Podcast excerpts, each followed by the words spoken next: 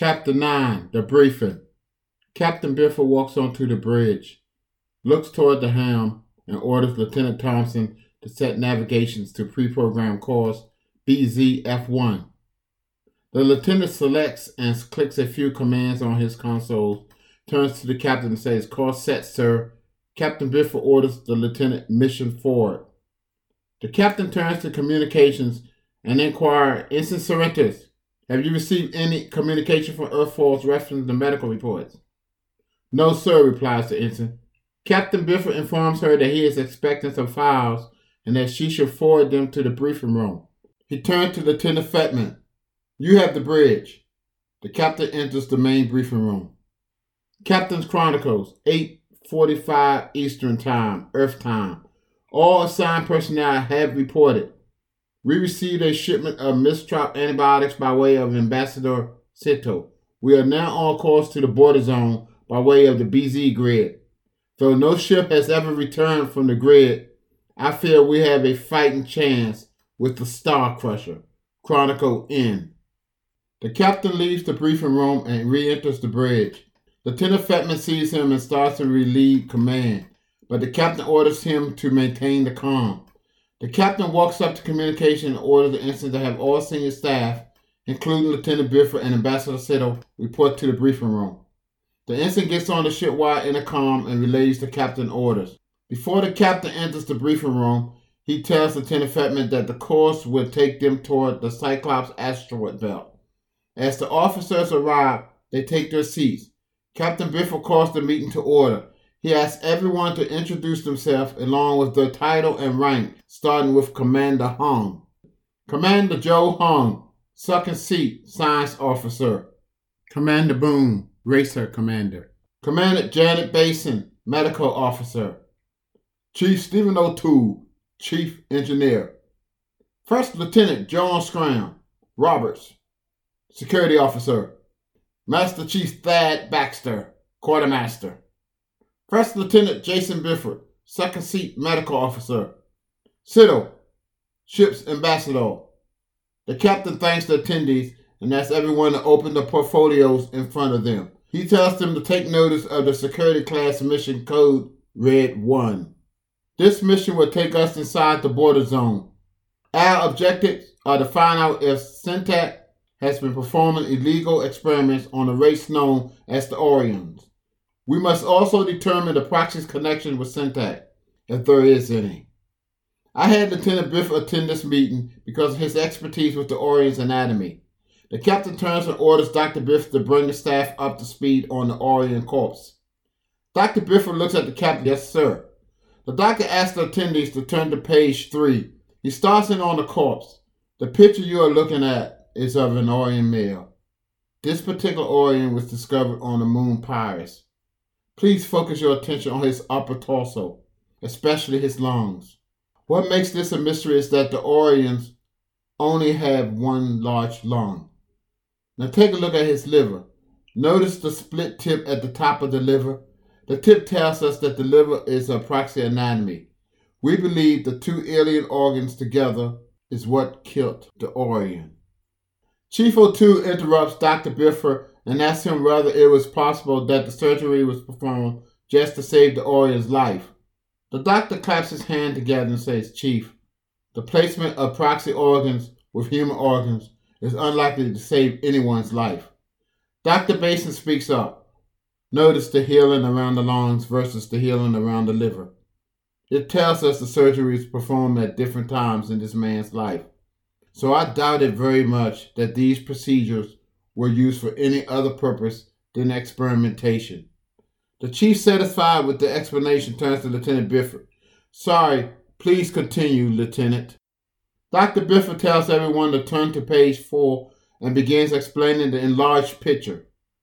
He tells them to take a look at the valves running from the lungs to the liver. He then informs them that he and Dr. Basin determined the valves were to be used for filtering toxic air.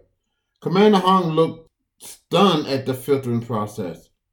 Inquires what would be the purpose of breathing toxic air unless you wanted to explore uninhabited planets. Hung also points out that no race he has ever met has a respiratory system that can filter such toxins. Dr. Basin weighs in and explains that the proxies are capable of filtering some toxins, but only by ingestion. Lieutenant Bifford turns his attention back to page 4 and points out that the valves are routed from the neck through the liver tip, which contains a watery substance, and back through the lungs. We have yet to determine that substance. We believe the substance is the filtering mechanism for the toxins. The air is then passed back through the respiratory system. Ambassador Sido sips from his glass of water and waves his hand and questions the lieutenant. Why human lungs? Dr. Biffle points out that the Orion lungs are still a mystery. He also explains that the human lungs were used because there are two, and if one fails, the subject can still breathe using the Orion's quad valve system. He stops and looks straight at Mr. Siddle and says, Not to mention Ambassador, they are readily available. The ambassador nods in approval of the doctor's answer.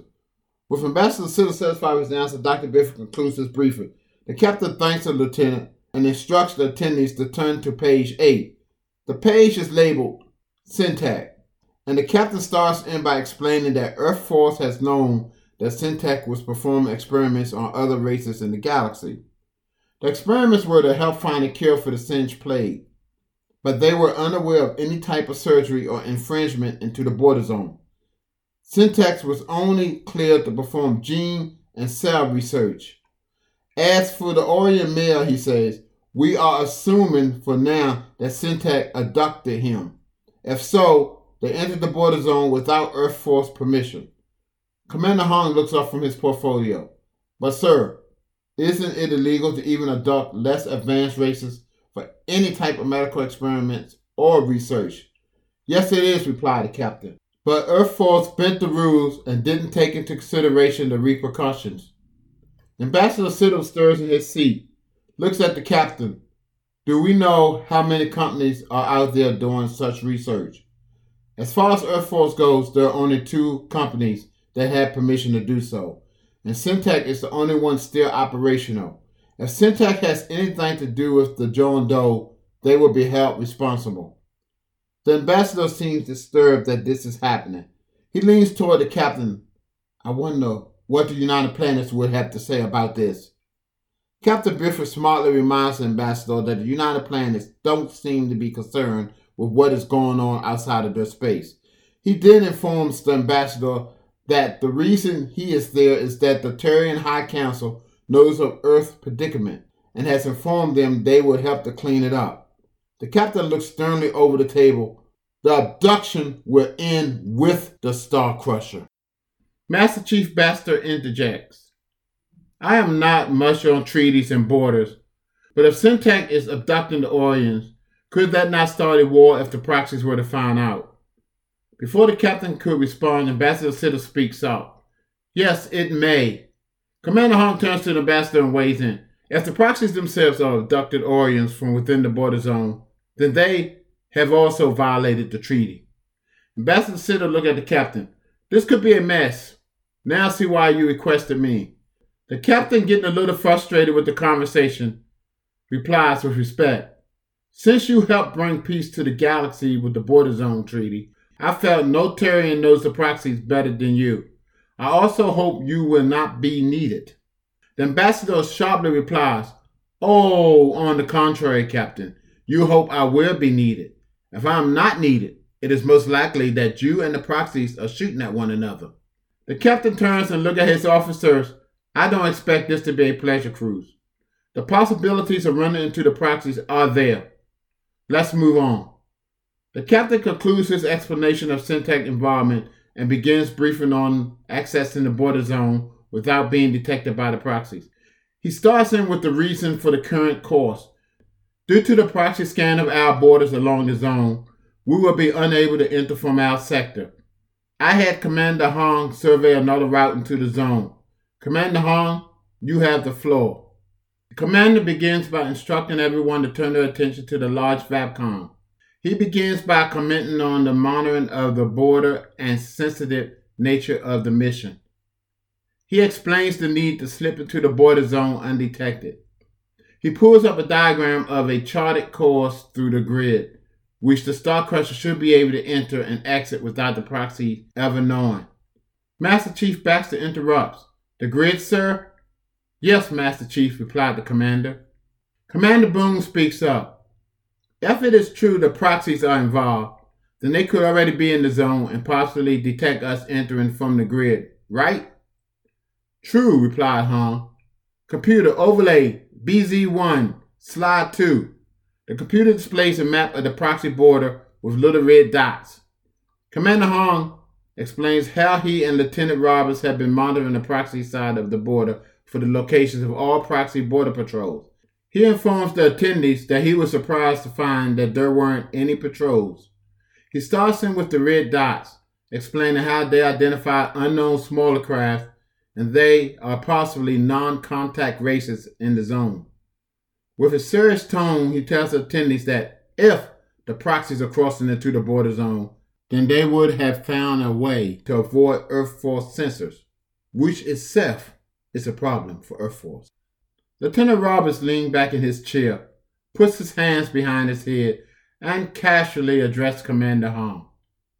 Sir, I heard that the grid is enchanted.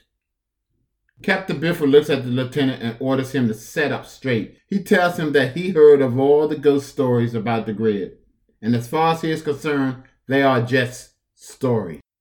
Ambassador Sido looks toward the captain.